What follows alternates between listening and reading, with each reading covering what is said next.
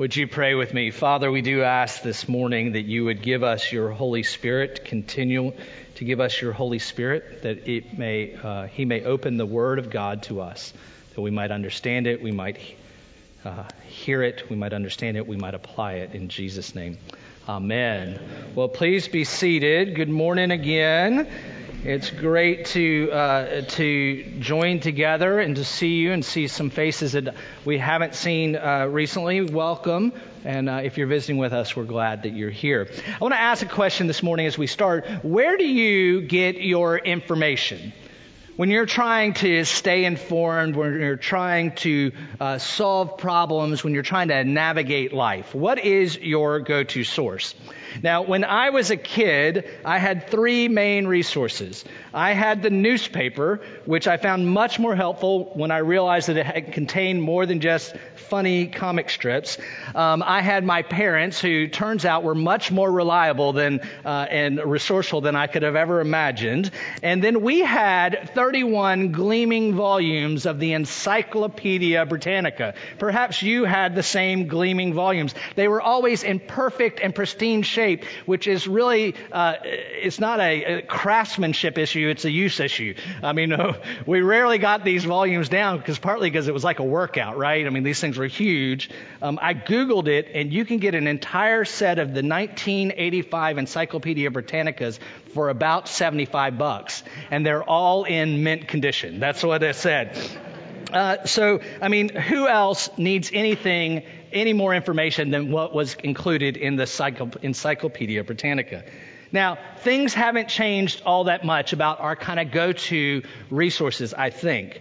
We seek out the news, albeit with more choices and different delivery methods to tell us what's happening in the world. We seek out trusted sources like our parents or wise friends to help us understand the world and to live in it. And we go to the Encyclopedia Britannica of our day, right? It's called the Internet. And it is also shiny and gleamy and has all kinds of things to go to learn from it. You want information, it's available to us 24 7, and it's in the palm of your hand. All you have to do is go to excite.com. That is the leading search engine, and you can find information in that, right? Do you even remember that? There was a search engine called excite.com. It still exists, but Google has eaten it up. So we go to the internet, we go to our friends, we go to the news to understand, to solve problems, to navigate our lives. But let me ask you a question. When it comes to the deep questions of life, where do you get your information? Where do Christians find accurate, reliable, and transformative information about life? The Bible, that's right. we go to the horse's mouth. Now, uh, we go to Jesus, right? And if you just want to say, Trevor just equated Jesus with a horse, that's not what I mean, but that's just the saying, right? We go to the original source material. After all, Jesus, He's the one who says in John chapter 10 that I have come so that you might have life and you might have it to the full. Peter makes the confession in John chapter 6 that He's the one who has the words of eternal life. When he says this, Lord, where else shall we go? You have the words of eternal life. And our gospel reading this morning is an introduction. We just gave you, we mercifully just gave you 12 verses of the Sermon on the Mount. It's actually three chapters long in Matthew, but we gave you 12 verses, and it's an introduction to the words of Jesus in the Sermon on the Mount. And the Apostle Matthew records more of Jesus' words than any other gospel. And I would suggest that Jesus' words and his teachings, his information is just as important to us today as it was to those who heard it 2,000 years ago. Because in them we find the character of this life that Jesus promises. And these words, even today, bring proper perspective, it brings hope and even joy to every Christian they are, as the writer of the book of Hebrews says, alive and active. And they help us dissect and discern the world in which we live. Take a moment and let this sink in, friends. Jesus, He has the words of eternal life. And God the Father sent his Son down into the world from heaven to reveal himself and his words to you and to me.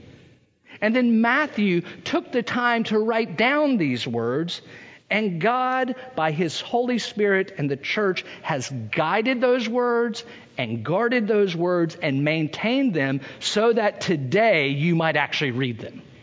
I mean, is that not incredible?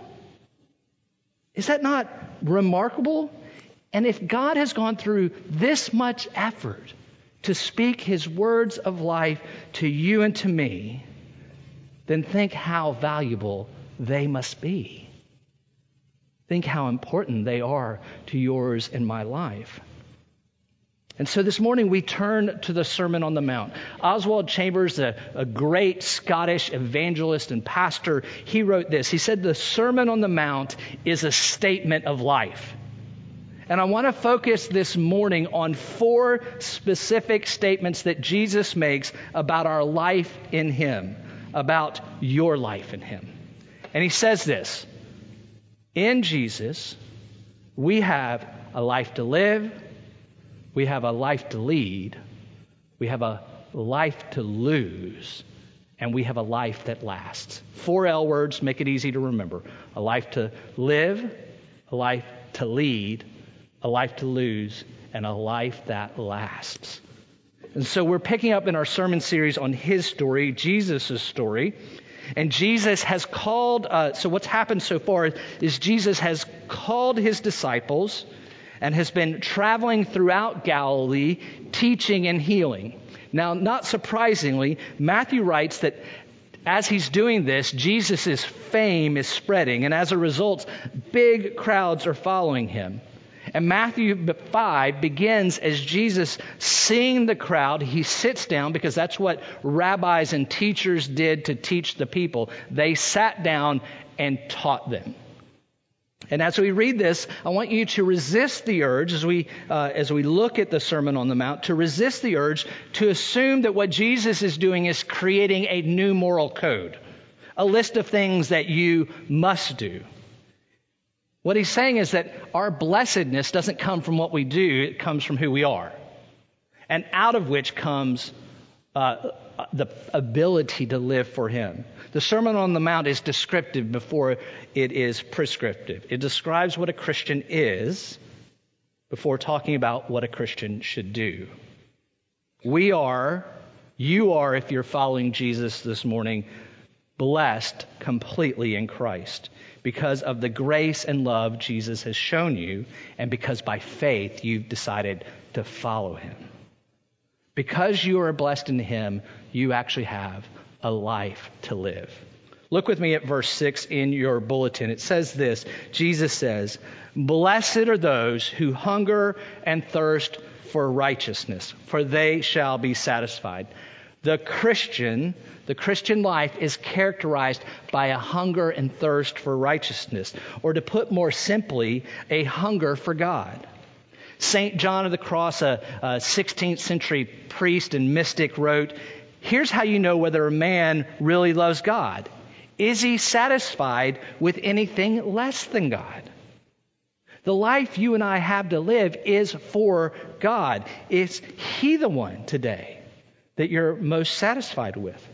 I want to invite you to do a little exercise with me. Close your eyes for a moment and think back over this last week. Where have you spent most of your time? Where have you spent most of your time? Now, what did you devote most of your energy towards? Finally, where did you spend your money? Open your eyes. That's what you're most satisfied with. That's what you're trying to be most satisfied with. I mean, how many of you have picked up your phone and just death scrolled the news? As if the news or more information will give you life, rather than the reading the words of Jesus that are bringing you real life. all of those things that you thought through, they simply do not have the power to satisfy you. Jonathan Edwards said, The enjoyment of God is the only happiness with which our souls can be satisfied. My friends, we have a life to live. We need to put down the phone, turn off the TV, and pick up the living Word of God. You remember a few years ago there was a saying, it was popular, it was put on hats, it's an acronym, YOLO, right? You remember that? You only live once. Friends, for the Christian, that is total bunk. Christian people have a life to live. You don't only live once, you live on. It isn't about this moment, it is about a life characterized by a hunger and thirst for God. The statement of life that Jesus is making in, in Matthew 5, verse 6. You have a life to live. That life is to be lived with me and for me. Don't settle for less.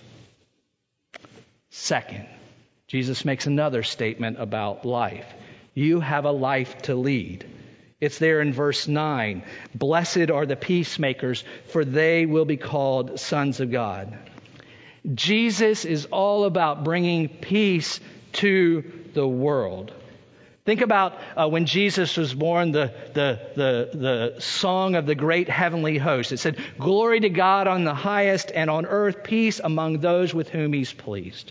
Jesus brings peace, peace with God that brings peace with others. And Jesus sends out the disciples to continue to bring the kingdom of God, the kingdom of heaven to others, to lead the world to peace, to be peacemakers. Friends, you have a life to lead for others. You have a life to lead. And when Christians walk and lead in the world, one of the byproducts is peace where we go. We bring parties together across their lines of differences, therefore reconciling them to God through Jesus and to each other. Have you noticed this?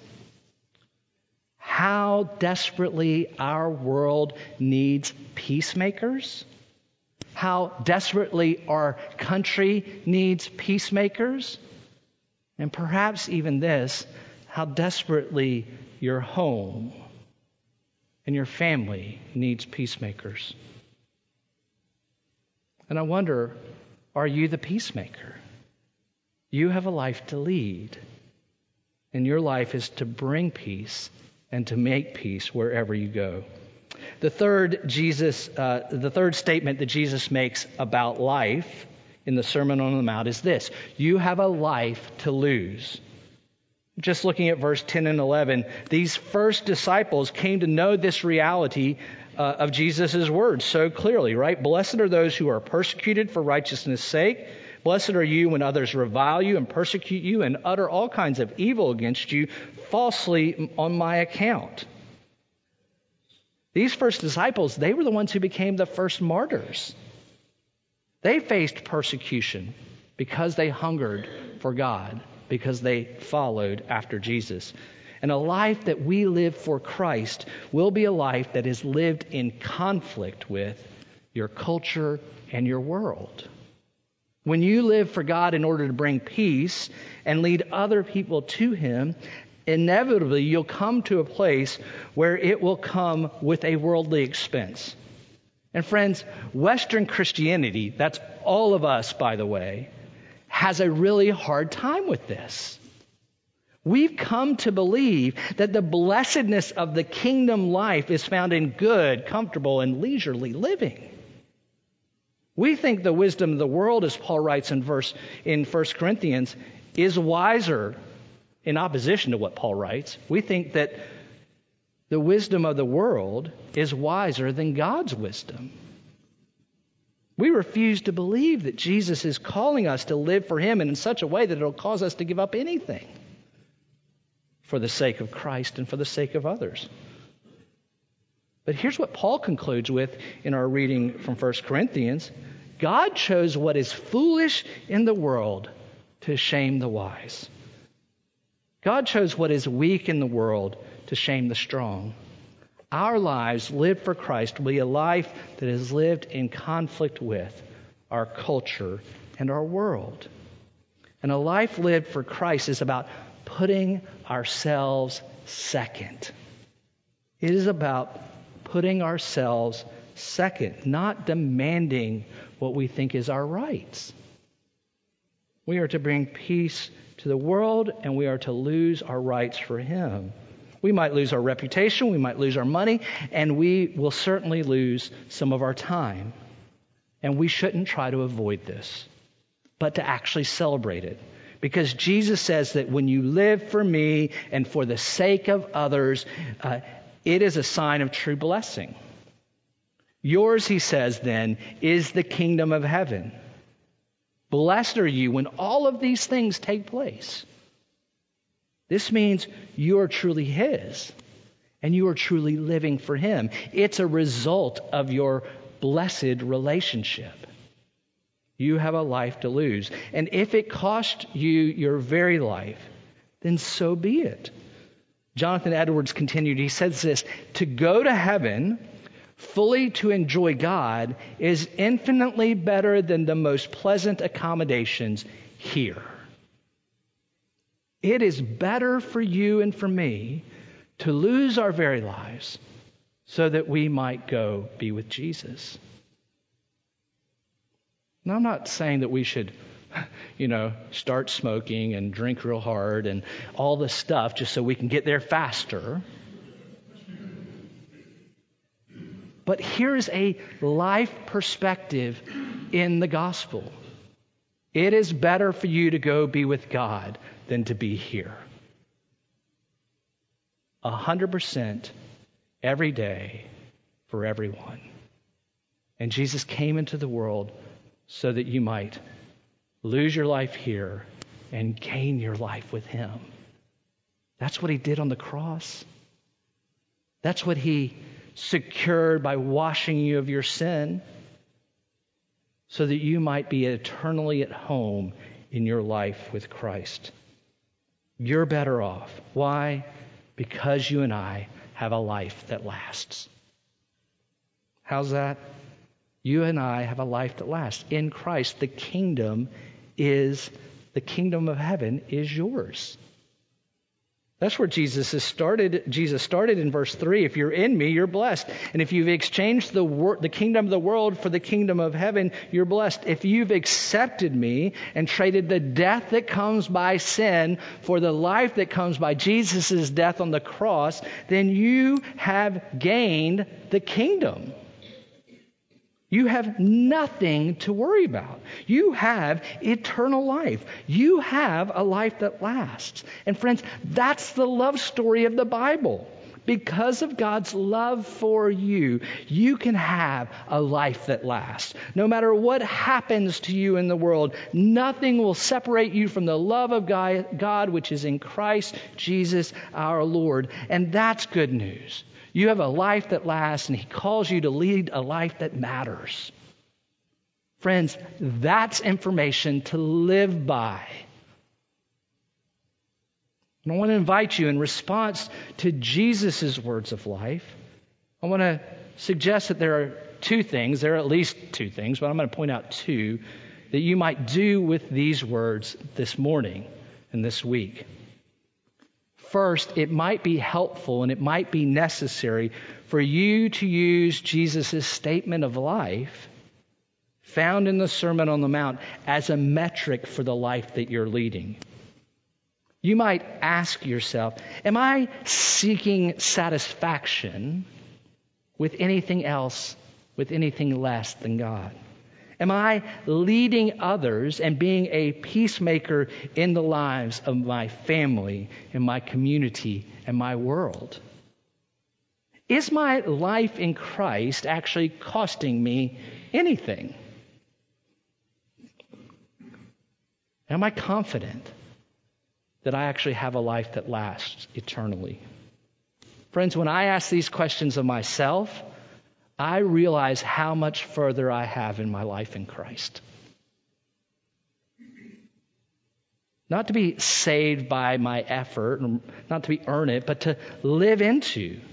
Jesus came into the world so that I might have life to the full today. Jesus came into the world so you might have life to the full today. And living by his statements of life will bring that fullness to you and to me. Because I seek satisfaction in other things. And there are plenty of times in my family, in my community, even in the church, where I haven't done what brings peace and what makes peace. Sometimes I've taken a few easy routes rather than the one Jesus has laid out for me. Perhaps that's you as well. The anecdote, the anecdote for this is to go to the source of life, to listen to the words of life, to listen to the words of Jesus, to let them nourish you and shape you. Because in these words, as Paul says in our reading from 1 Corinthians, is the power of God. The word of the cross, the message of the gospel, he says, is folly to those who are perishing. But to us who are being saved, it is the power of God. He has not withheld his power from us, and it is ours to go and to be nourished by. If you want to experience and live life fully for Christ, then we must, as Oswald Chambers said, give time to the reading of the Bible. We must read it routinely because the effect of reading the Bible is as real as the effect of fresh air to us physically. It is the lifeblood of the Christian that God Himself sent His Son to speak His words to you and to me so that we might live by them and be nourished by them and find life in them. So I want to encourage you We've given you a taste this morning of Jesus' first major teaching in the Sermon on the Mount.